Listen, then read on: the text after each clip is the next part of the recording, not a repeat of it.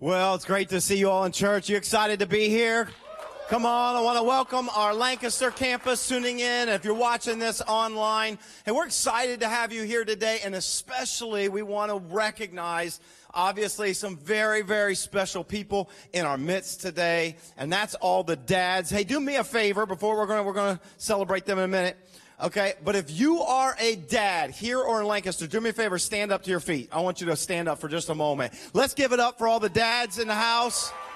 Come on, Lancaster, everybody, every dad. I want every dad standing up. Stay standing for a moment, please. Just stay standing. Um, I want to just say something. It's not easy to be a dad, okay? I know I'm not saying it's not easy to be a mom. Don't get me wrong, okay? But, but today is about dads, and it's about recognizing them. I want to say something. Like, you need to understand that I believe that so much of what we experience in our society and our culture often is a reflection of the dad. It's the dad. When the dad is present at home, when the dad is leading at home, the family's better. Studies have shown the kids end up doing better. And so I want to just first say to every dad who's here instead of on a golf course right now, I'm proud of you. Great job getting to church, leading your family spiritually. Like, I want to recognize that, and I want to do something a little different today because there's a lot of pressure on being a dad. And I want to take just a second in our church, if I could, to pray for all the dads that represent our church, because we need more men who will represent Jesus in the home, at work, leading at church. We need those kind of men in our lives. Amen? Amen. So do me a favor, if you got a dad around you or with you today, if maybe real close to you, would you just extend your hand toward them? Maybe maybe if it's your you know husband, hold hold his hand or something, pray for him. And join with me in just praying for the fathers. God, I thank you for every single dad that's represented here. Lord, there is a mantle that you have put upon us as fathers, Lord, not just with our children, but in the home, and I believe taking lead for you in this culture. And so, God, I pray a measure of grace right now for every father that's represented here. I thank you, God, for their faithfulness to you.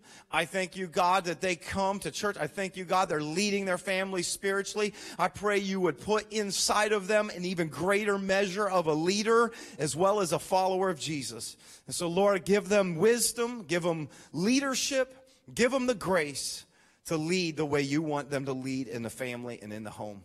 And Lord, we are thankful for every single dad that stands here today. And God, we're most thankful for our Heavenly Father above. And we pray these things in the name of Jesus. And everyone said, amen. Go ahead, dads, you can be seated. Let's give it up for them one more time.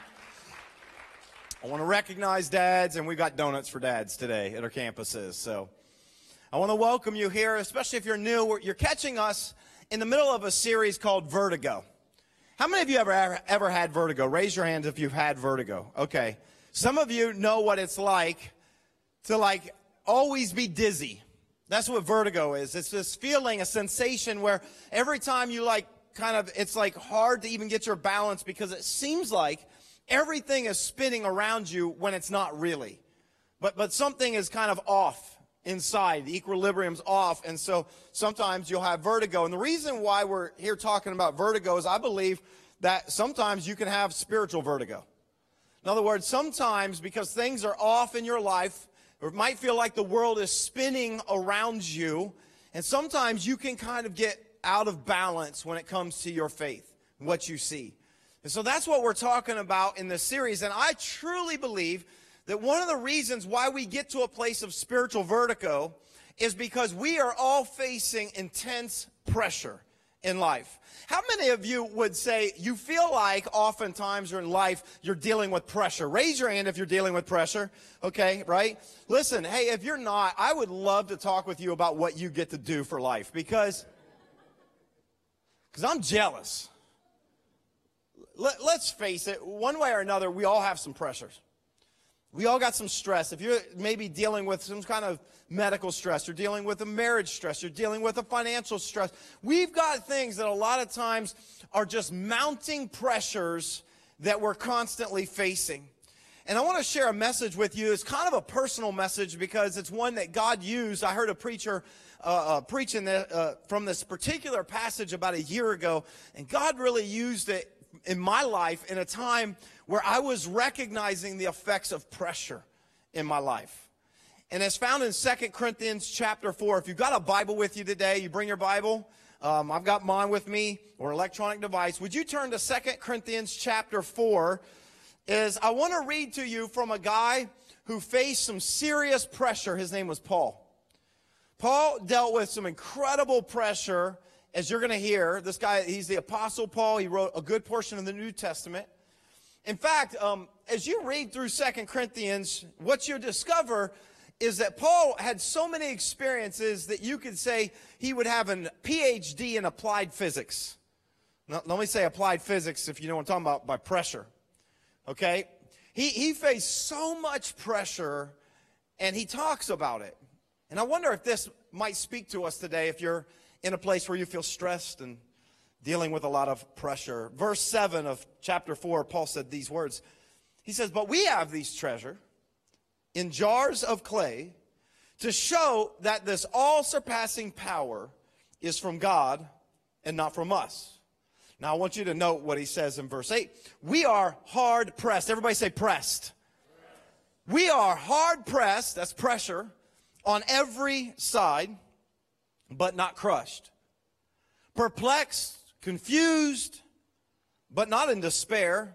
Persecuted, but not abandoned. Struck down, but not destroyed. He goes on to say, we always carry around in our body the death of Jesus. I'm going to get to the death of Jesus part later. He says, so that the life of Jesus may also be revealed in our body. For we who are alive are always being given over to death for Jesus' sake. Though we're alive, we're constantly, he said, if you're a follower, being given over to Jesus, to death for Jesus' sake, so that in so that his life might also be revealed in our mortal body. So then, death is at work in us, but life is at work in you. If you'll read, I'll give you a little bit of spiritual homework, a little church homework for this week. Try to read through all of Second Corinthians, the whole entire letter. If you've never read it, read through it. But I want you to read through it with this one Uh, perspective, this lens. Look at with a magnifying glass. Look for moments when Paul talks about the pressure that he's facing. What you'll discover is almost what the entire book is about. It seems to be that Paul talks about this incredible pressure that he is under constantly. He's facing pressure of his calling. He's facing the pressure to preach in an environment where it was not popular to preach about Jesus. He's facing the pressure of the churches that he's planted to lead. Paul is under this intense pressure that he talks about. In, in fact, I, I want to read to you from uh, the first chapter of Second Corinthians, because it's a common theme of pressure that he wants you to know about. And sometimes there are preachers that won't tell you about the pressure you're going to face when you give your life to Christ. They're going to tell you about the blessings, but not going to tell you about the pressure. Paul's not that preacher. And that's why Paul says in Second Corinthians chapter one, verse eight, we do not want you to be uninformed. I'm not going to sell you something that's not real. He says, brothers and sisters, about the troubles we experienced in the province of Asia. What did he say? Help me out. We are under great pressure. Come on, say it again, Lancaster. We are under great pressure, far beyond our ability to endure, so that we despaired of life itself. It got so bad, I don't know if you've ever felt this way, that Paul said, I was ready to tap out. The pressure. That's what he said. The pressure is so bad, so bad. Now, I don't know if you have heard this phrase before. I want to share this phrase. And I bet many of you have said this phrase, thinking you're quoting a verse in the Bible. There, there's a phrase that we say oftentimes in the Christian community to encourage people when they're facing mounting pressures. If some of you are facing pressures, pressure at work, pressure at home, pressure in life, pressure to perform, pressure to whatever. And, and there's this phrase that we often say, maybe you've heard it before. It goes something like this. God won't put on you more than you can handle. You've heard that? Yeah, I bet you've said that. A lot of you said that. That's encouraging, man. Just trying to help. God won't put on you more than you can bear. God won't allow you to carry more than you can handle. God, I mean, come on, when you have God with you, you won't carry more than this. Paul would say that sounds great, but it's not theologically sound. Like, you're saying, well, what verse is that? It's not in the Bible. Paul would say, please show me that verse because that's not my experience. Paul says pressure was so bad, the trouble was so awful in the province of Asia that he said, far beyond our ability to endure it. I'm ready to give up. And so we need to recognize something. That's kind of a lie. That's kind of a, a mistruth that, that God won't put on you more than you can bear. Paul says, no, no, no, we had so much on us, so much pressure, I wanted to give up. And now when I read through Second Corinthians eleven, that also is a chapter that Paul talks about how he had been shipwrecked multiple times, how he'd been beaten multiple times, how he'd been in prison multiple times, how he knew what it was to go hungry. How Paul, Paul talks about all these experiences. And when I read that, I got to be honest with you, I look at my life and go, mine's not that bad. Right? Like my pressure does not compare to that. And we can sometimes, I find in life, we always looking at somebody else's life to kind of measure where our life is. Hey, look how successful they were by thirty-two and look where I am. We're always doing that. Here's what I've discovered. There is no fruit in doing that in your life. Don't compare yourself. And I want to say when it comes to pressure, that there is no benefit in comparing your pressure to someone else's pressure. The truth is this, we all have pressure. You've got pressures I don't have. I have pressures that you don't have. We all have pressures. Let's just respect that. You know what I discovered? Um, every single person has pressure, whether you agree to it or you thought you were under it. Um, and here's what I've discovered. It really seems to start at middle school. I, I don't, I, I look at like a, a three-year-old, I'm going to say, I don't, I'm going to, I don't think they got a lot of pressure. I'm just going to say it, okay? Three-year-old got nothing to do except watch Barney or whatever and pick his nose or, you know, eat food. There's not a lot of pressure. What I've discovered, though, as a parent and as someone who's gone through this season of my life, is that pressure really begins to mount in middle school. That's why middle school ministry is so important, isn't it, Judah? Because because middle school is where, they, listen, if you don't believe me, parents, okay, I've raised two daughters who've gone through middle school, and I'm just going to tell you, pressure is insane in school, in middle school. There is a pressure to start, like, people like you. There's a pressure for a boyfriend or girlfriend, even if you don't want one. There's a pressure to do things sexually. Yes, I said sexually in middle school. The pressure is already there. There's a pressure to have to, you know, um, to, to fit in. There's a pressure to post things on Instagram. There's a pressure to get enough likes. There's a pressure to get enough followers. There is an insane pressure, and it starts in middle school. It's real, the pressure. And then, and then as you kind of go through middle school, what I've discovered from that point on, here's my, my experience in life. The pressure doesn't ever go away. It just gets more and more intense. And it changes. And then when you get into high school, the pressure is there. The pressure, there's pressures to go to parties. There's pressures to drink. There's pressures to do all kinds of things, take drugs. There, there's pressures to uh, perform in sports. There, there's pressure to get into a college. There's pressure to, I mean, there's so much intense pressure, pressure to get your license, pressure that happens in high school. And, and then when you get out and you graduate, sometimes we think, whew, okay, man, now it's like it gets worse, right?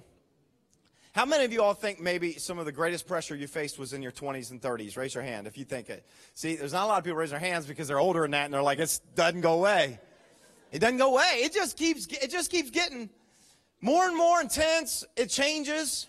Pressure to complete college, pressure to find the right career field, pressure to get a, ahead in the job, pressure to get married, feel that in your twenties, Pre- pressure to have the perfect wedding, pressure to look a certain way by, by our so media today, pressure to be a certain size, pressure to fit into certain things, pressure to own certain things. There's this intense pressure that happens in your twenties and thirties. And listen, even as you get older, it doesn't go away. There's a pressure to be successful. There's a pressure to live in a certain kind of house. There's a pressure to have a certain amount of money saved. There's a pressure to be able to, you know, have kids. There's a, there, listen, there's a pressure that goes with parenting. Young people, you're not married, you don't have kids, you don't know what kind of pressure it's like for your parents. You don't know what kind of pressure they're under. You want to know about pressure? Ask a pregnant woman about pressure. She'll tell you about pressure. Pressure on the bladder. How does a woman know when it's time to give birth? Pressure, right? There's pressure. I mean, I remember, I remember the pressure that was like taking our oldest daughter, our firstborn, home from the hospital after she was born. Y'all remember that, moms and dads? The pressure of that, the first time you're driving up and you got the car seat in there and you got to buckle this baby into the car seat. See, I normally go like seventy, eighty, ninety, whatever, you know, because I, I learned to drive in Europe on the Autobahn, and so I don't know about these slow speed things. And so I drive, you ask my wife, crazy fast all the time, except for the one day when that brand new baby was in the car. fifty-five the whole way on the freeway, everybody's honking, going around. Why? Because there's pressure. You're like afraid. Like, there's just insane pressure in life. Now, let me say this. If you're a Christ follower, there's even more pressure. I mean, you think, you think there shouldn't be pressure because you're faith. But what I found is that once you have faith, there's a pressure that goes with that. There's a pressure to follow Jesus. There's a pressure to hold your faith in the midst of adversity. There's a pressure to represent Christ in your school, students. There's a pressure to represent Jesus in the workplace. There's a pressure to watch what you say because somehow I'm a reflection of Jesus. There's a pressure that goes with it. And Paul is speaking into this pressure when he says, we were hard pressed on every side, surrounded by pressure. By the way, as a Christ follower, you will find a certain amount of pressure that comes from your spiritual enemy as well. There's pressure all over, pressure. And I think sometimes we've kind of bought into this lie that if we just choose to follow Christ, that the pressure is going to go away. Because sometimes what brought you to the point of faith and bowing your knee to him was pressure. Couldn't handle this life's pressure. So you thought, I need God in my life. And so then you come and you sense him and you go, okay, I'm going to do this. And so all of a sudden, sometimes, and I think as preachers, we're sometimes not great at kind of communicating that, hey, listen, to go all in with Jesus, yes, the most fulfilling, incredible decision in your life, but it's going to come with pressure. And some people think the moment I just kind of give it to God, I give my life, I just let go of the pressure. Have you ever heard Christians that use this phrase? You just need to let go and let God. Like, listen, when I can figure out how to let go and let God, I'll come preach about it. But until then, I have no idea what that means. I'm still holding all the pressure. I know God can, but I'm the one that's got to hold the microphone. I got the pressure. And what I'm coming to understand as I've been going down this journey as a follower of Christ for many years, I've come to understand that if you want to do something for God, if you want to have significance in your life for him, you better learn to embrace pressure. Because far too often we think, I, I want to do something, I want to represent Christ, and I want to have something significant. And we want purpose without pressure. I want to be significant for God without any stress. I want a ministry that makes impact without the inconvenience of pressure. And what I've discovered is that's impossible. And so if your whole goal in life is to get through without very much pressure, then I'm here to tell you, you're missing out on the purpose of life. Because there's pressure. I never realized how much pressure I was under constantly in ministry. Listen, there's a different perspective thing that I need to let you know about, because I haven't always been a pastor and I haven't always worked in the ministry. I also worked, uh, I also worked in the secular world. I also worked in a career. I also did that. And, and I told you there's no fruit in comparing, and I don't want to compare. And I'm not saying my pressure is worse than your pressure, because you got pressures that I don't have and I got pressures that you don't have. We all, we need to recognize that. But I will tell you, I've worked in a secular field. I've worked in the marketplace, and I've worked in ministry in the church. And I'm going to tell you from my perspective, there is no comparison. The pressure that I feel and face is so constant and so great that I'm telling you, I never even realized how much pressure I face all the time. I, I'm, I, I face pressure that I've got, the church has got to be per, great for everyone. The music's got to work for everyone. The preaching, can I tell you how much pressure? I got not only pressure about projects, and not only pressure about the vision, not only pressure about leading the staff, not only pressure, but I also have pressure every single week for Sunday. You want to know one of my greatest pressures? It's Sunday. You want to know one of the greatest stresses I have? It's Sunday. I love Sunday, but it's everything it takes to lead up to it. Sunday is the greatest form of pressure that I face, and the greatest time I have in my entire week is Sunday afternoon. Whew. I can breathe for one afternoon. And then Monday rolls around, the alarm clock goes off at five forty-five, and guess what? I feel the pressure start to mount because Sunday's coming. And oh, by the way, you better bring a great message, Pastor, because I don't want to be bored. And it better not be too long. It better not be too short. It better not be too boring. It better be funny. It better reach the people who are eighty. It better reach someone who's fourteen. It better reach my neighbor who doesn't know anything about Christ. Oh, and it better be good for the fifty-year-old who's been a Christian for forty-eight years. Yeah, I know. I haven't figured that out either, but... And I never realized, not only that, but it's the pressure of, of knowing what pain you guys are often in. Can I tell you what sometimes a pastor's greatest pressure is? If this is like counseling for me, so I'm just kind of using you all as free counseling, if that's okay today. I'm just saying, you want to know one of the greatest pressures is the pressure of the relationships. It's the pressure of knowing that I'll let someone down if I don't meet with them as fast as they want to meet with me. It's the pressure of knowing that when someone in their family dies that they want me to do the funeral. It's the pressure of knowing that that that when they got their kid getting married that they want you to do the wedding. I just I, when someone's sick, they want you to go pray with them. I'm just saying that there's there's a never-ending pressure that comes with ministry. And so we, we adopted something at the advice of, of some pastor friends of mine uh, a little over a year ago. Um, we decided to institute a required sabbatical for all our pastors after a certain number of years in ministry, because there's pressures. It's not like go to work and then just go home. You can ask my wife, when your phone goes off at all hours of the day, even on your days off. You, you don't, and some of you know what that, some of you have a job that's like that, so you can understand some of that. And, and so it was required to take a sabbatical last year, which is an extended break away from the ministry. No emails, no phone calls, no text messages, and you cannot attend your own church. You have to go and connect elsewhere, do some other things. You got to like, and you have to pull away. And and so for, if you know me, that was super hard because I'm this like go go go, one hundred percent love what I do, and but I had to disconnect. And what I discovered is after about three ish weeks or more, I started to physically come out from under the pressure, the weekly pressure. And I started to experience feelings, thoughts, emotions that scared me. And I was talking to a pastor friend who's like a mentor to me, and he said, you don't realize all the pressure you're on. It's kind of like this. You know, if you cut yourself and you have a wound and you hold pressure on it, it doesn't bleed. But when you let go and you get out the pressure from the pressure, then all of a sudden it can start coming out. And I never realized how much pressure. I think that's what Paul would say. Now, I know that's my pressure, and that's I'm the one with the microphone, so I can talk about my pressure. You've got pressure, too. What kind of uh, pressure are you facing? Some of you are facing pressure in your marriage, and it's, it's not working.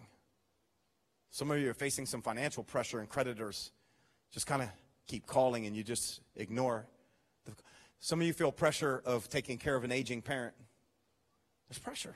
We all have pressure. But Paul seems to have kind of discovered something about pressure in chapter four that we didn't get in chapter one. Chapter one, it was so bad he wanted to give up. But in chapter four, he seemed to have a new perspective on his pressure. I don't know if you saw that, verses eight and nine. Let me read it to you again. He said, we are hard pressed on every side, but not crushed. We're perplexed. In other words, I'm confused, and I don't understand, God, why you allowed this, and I don't understand, God, why this didn't happen, but we're not in despair. We're persecuted, but we're not abandoned. Like, I feel like you haven't left us. We're struck down, but we're not destroyed. It seems like Paul has discovered something. Like he's discovered some way to handle the pressure, the P S I. How is Paul handling the pressure on all sides? The answer was found in verse seven, but many of you might not have caught that when we read it. Let me read it to you again, verse seven. This was the answer. He says, but we have this treasure in jars of clay to show that this all-surpassing what? Everyone say it. All-surpassing power. Say it again. All-surpassing power is from God and not from us. He says, we, we've got this treasure. How does Paul handle the pressure? He has a treasure. He says in jars of clay. Do you know what that's a reference? It's a metaphor for your life and my life. It's your body. It's your, you see, we were made from the dust.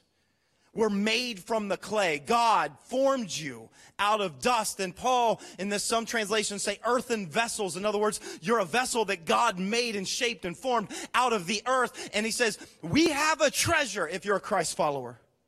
You have a treasure on the inside that will enable you to handle the pressure, he says, from all sides.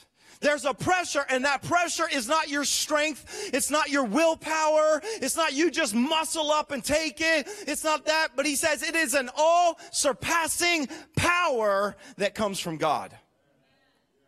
The reason why you have neighbors and family members and friends that feel like, and they come to you and their world is collapsing and crushing them, is because they may not have the same power that you have from within.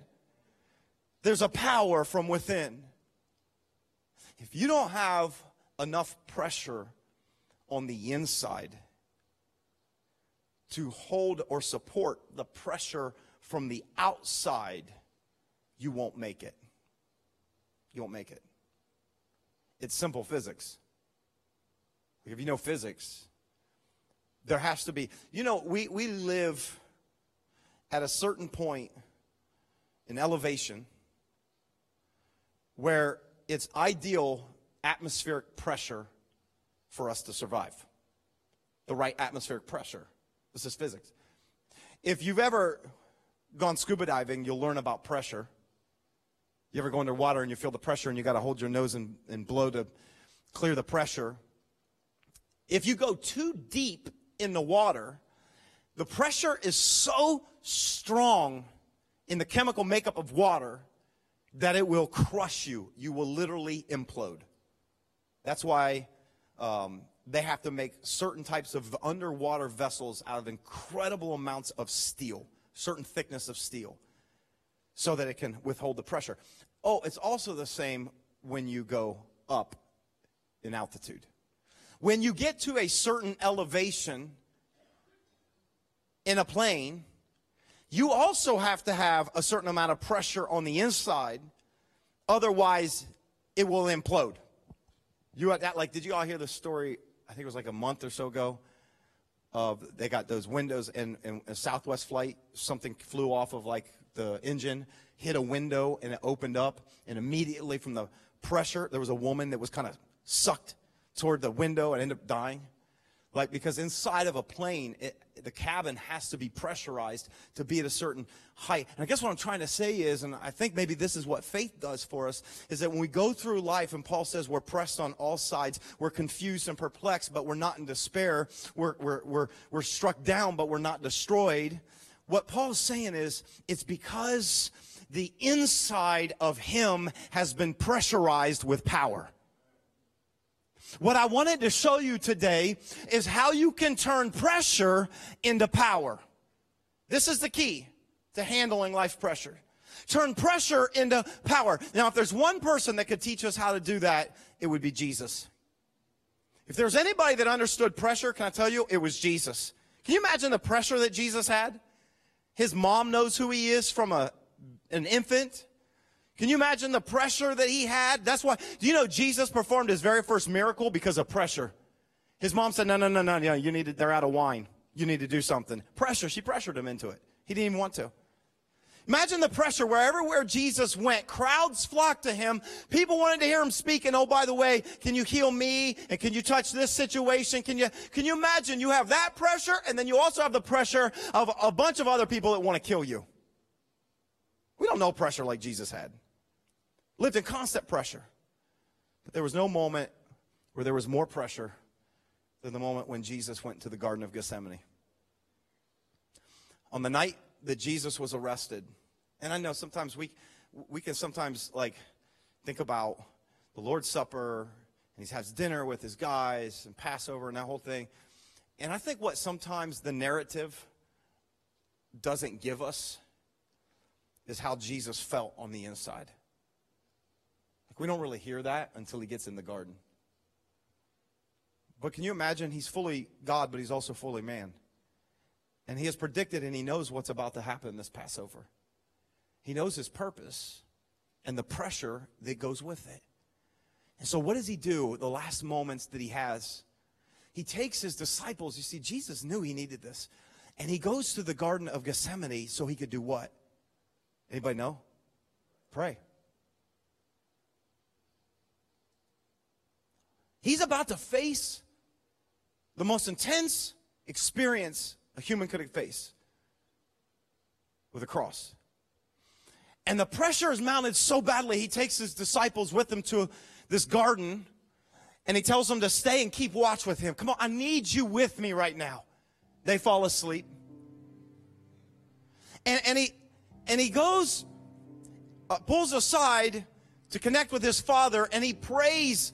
But if you read what he says, he says, my soul is overwhelmed to the point of sorrow. I'm so stressed right now. The pressure had mounted as it was getting closer and closer to that moment that he says his soul is overwhelmed. In fact, Luke, the physician, would tell us that he was so stressed that as he sweat, it was like drops of blood. In other words, the capillaries inside were bursting and mixing with his sweat that's coming out. You want to talk about pressure? He's facing the pressure of the pain, pressure of the sin of the world, pressure of the cross is in front of him. He felt pressure unlike anything you could imagine.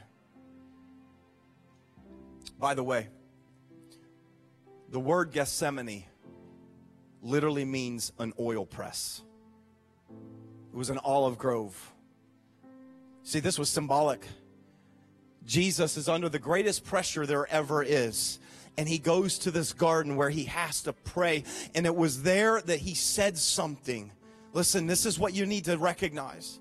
There was there that he said something that turned the pressure into power. And here's what he said. I don't want this. I don't want to go through this. Nevertheless, not my will, but yours be done. When he surrendered to the will of his Father, when he surrendered to the purpose of his Father, that's when the pressure was turned into power. That's when the pressure of the cross became the power of Calvary. That's when the pressure of death turned into the the power of resurrection, when he said, not my will, but yours be done. And so when you find yourself in intense pressure, where you want to quit, when your faith is beginning to like just feel, feel pressure all around, I don't know where God is, I don't know why he won't do this, and I don't understand why this won't happen, and you're feeling pressure and you want to quit, what I begin to discover is that God will actually take that very pressure that's coming on you, and if you will turn to him and you'll say, God, not my will but yours, he will convert that into power on the inside, not only to give you the strength to walk through it, but to reveal his purpose in your life. You're never going to have purpose without pressure. I want blessing without pressure. It doesn't happen. It doesn't happen. And so Paul, who's kind of beginning to discover this, you can tell in his, his language, Paul closes this chapter by saying these words, verse sixteen, therefore, we do not lose heart. I'm not giving up because of pressure. I'm not letting it cave in on me. We do not lose heart, though outwardly I feel the pressure on all sides. We are wasting away, yet inwardly we are being what? Everyone say it. We're being renewed day by day. If you don't think that drawing away or aside to spend time with your Father matters,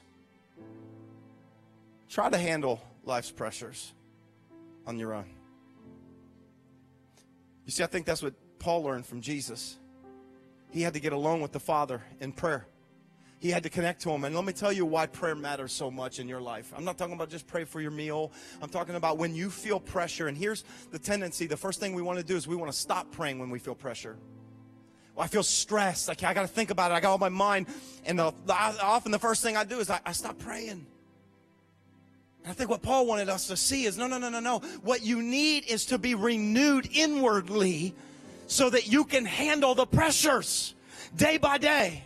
And so you need to surrender to God. And when you feel like the stress is overwhelming and the pressure's on you, you say, God, whatever it is and why you got me here, I don't know. But nevertheless, not my will, but your will be done in this situation. So what happens is prayer, sometimes it changes your situation, sometimes it doesn't. But what it always will do is change your perspective. Okay, God, I'm gonna, I guess you're trying to say something. I guess you're trying to do something. I'm going to trust you in this time. And he says in verse seventeen and verse eighteen, here's his new perspective. For our light and momentary troubles. Wait a minute. Wasn't he just saying in the first chapter, the troubles were so bad that we couldn't even bear it and I wanted to give up? Something shifted in his perspective. The troubles didn't get any lighter, but the way he saw his troubles did. These light and momentary troubles are achieving for us an eternal glory that far outweighs them all. And so what do we do? We fix our eyes, not on what is seen, but what is unseen. Since what is seen is temporary, but what is unseen is eternal. It's almost like what I preached last week. Fix your eyes. Fix your eyes on something else. Fix your eyes on what is unseen. I don't know, but I feel pressure and I see pressure and I feel all these things coming against me. But listen, today I wanted to encourage you with a new perspective on the situation that you're in, that if you will get alone with God, if you will say, God, I'm facing these pressures, and you'll say, not my will, but yours. Whatever the purpose is for the pain, I'm going to take it and endure it, because here's my perspective. My perspective is this. It is achieving for me something that far out outweighs what it is that I'm facing. God is using the pressure to develop something eternal in you. Listen, it's dangerous to say, God, I want to be used by you. It's a dangerous thing to say. God, I'll serve you with my life. That's a dangerous thing to say. God, you, you, if you can use anyone, use me. He's like, all right, I'll use you. But you're going to face pressure you never even realized you'd face. You have to learn to turn the pressure into power. Turn it into power. He's going to use it to achieve something in your life. So hold on. I felt like I was supposed to encourage you today. If you've been facing so much pressure, wanting to quit, wanting to tap out, wanting to give up, want to quit trusting God, want to leave, want to, your marriage is falling apart, your finances, you can't see it. I just want to encourage you and say, hold on, hold on. Let God turn that pressure into power. He's doing something. He's not done. He hasn't abandoned you. He will not leave you. God's in the middle of achieving something for you. You don't even realize how great it is until you endure to the other side, until you get to the other side. Jesus in the garden, he got the power to face Calvary. So we're just going to have to trust in the source of the power, and that's him. Father, I pray right now for every person in our church today that's under incredible pressure. God, only you know what kind of pressure it is that people are facing. Lord, I just pray not that you remove the pressure, but I pray for your power to rise up inside of us. I pray, God, that we could discover your power as we surrender our will to you. That there is, it's not by might, nor by power, but it is by his Spirit, says the Lord. It's by his Spirit in you. God, renew us today. Renew our spirit. Renew our strength, God, so that we can run and not grow weary, so we can walk and not faint. God, renew our spirit within us. Give us the strength, God. Listen, as we're praying today, I, I just wonder, I believe that maybe there's someone here today or in Lancaster, maybe, maybe a few of you. You realize you've been carrying the weight of the world on your shoulders. You're carrying something you were never intended to carry. Something that God intended to carry for you to Calvary. The weight of your sin in your life. And maybe you came today because of the pressure that you face. Maybe you've realized that I need Jesus. I need him in my life. I need him to lead my life. Now let me tell you something. When you surrender your life to Christ, it's not all rainbows. God won't always remove all of the pressure. What he'll do, though, is he will pressurize your spirit and your soul on the inside. And he will give you a source of strength and grace you never knew you had to walk through what he wants from your life. Some of you came today, you recognize the weight of sin in your life. Today, he wants to lift that weight. He wants to take it. He said, my yoke is easy, my burden is light, if you will surrender it to him. All you have to do is by a confession of faith say, God, I need you. I give my life to you. You say what Jesus said in the garden, not my will, but yours. I believe maybe there's some of you today, this is your prayer. Maybe for the first time surrendering to Christ. Or maybe you're coming home and it's been a long time and you walked away from God. If that's you today, I'm going to invite you to pray this prayer with me. You say, Heavenly Father, I ask you to fill my life with your spirit, to renew me, forgive me, change me. I believe that Jesus came and died for me and rose again to give me new life. Today I say, not my will, but your will be done in my life. And from this point forward, I will follow you for the rest of my days. And we pray these things in the name of our Savior Jesus. And everyone declared, come on, let's put our hands together for all those who prayed that prayer today.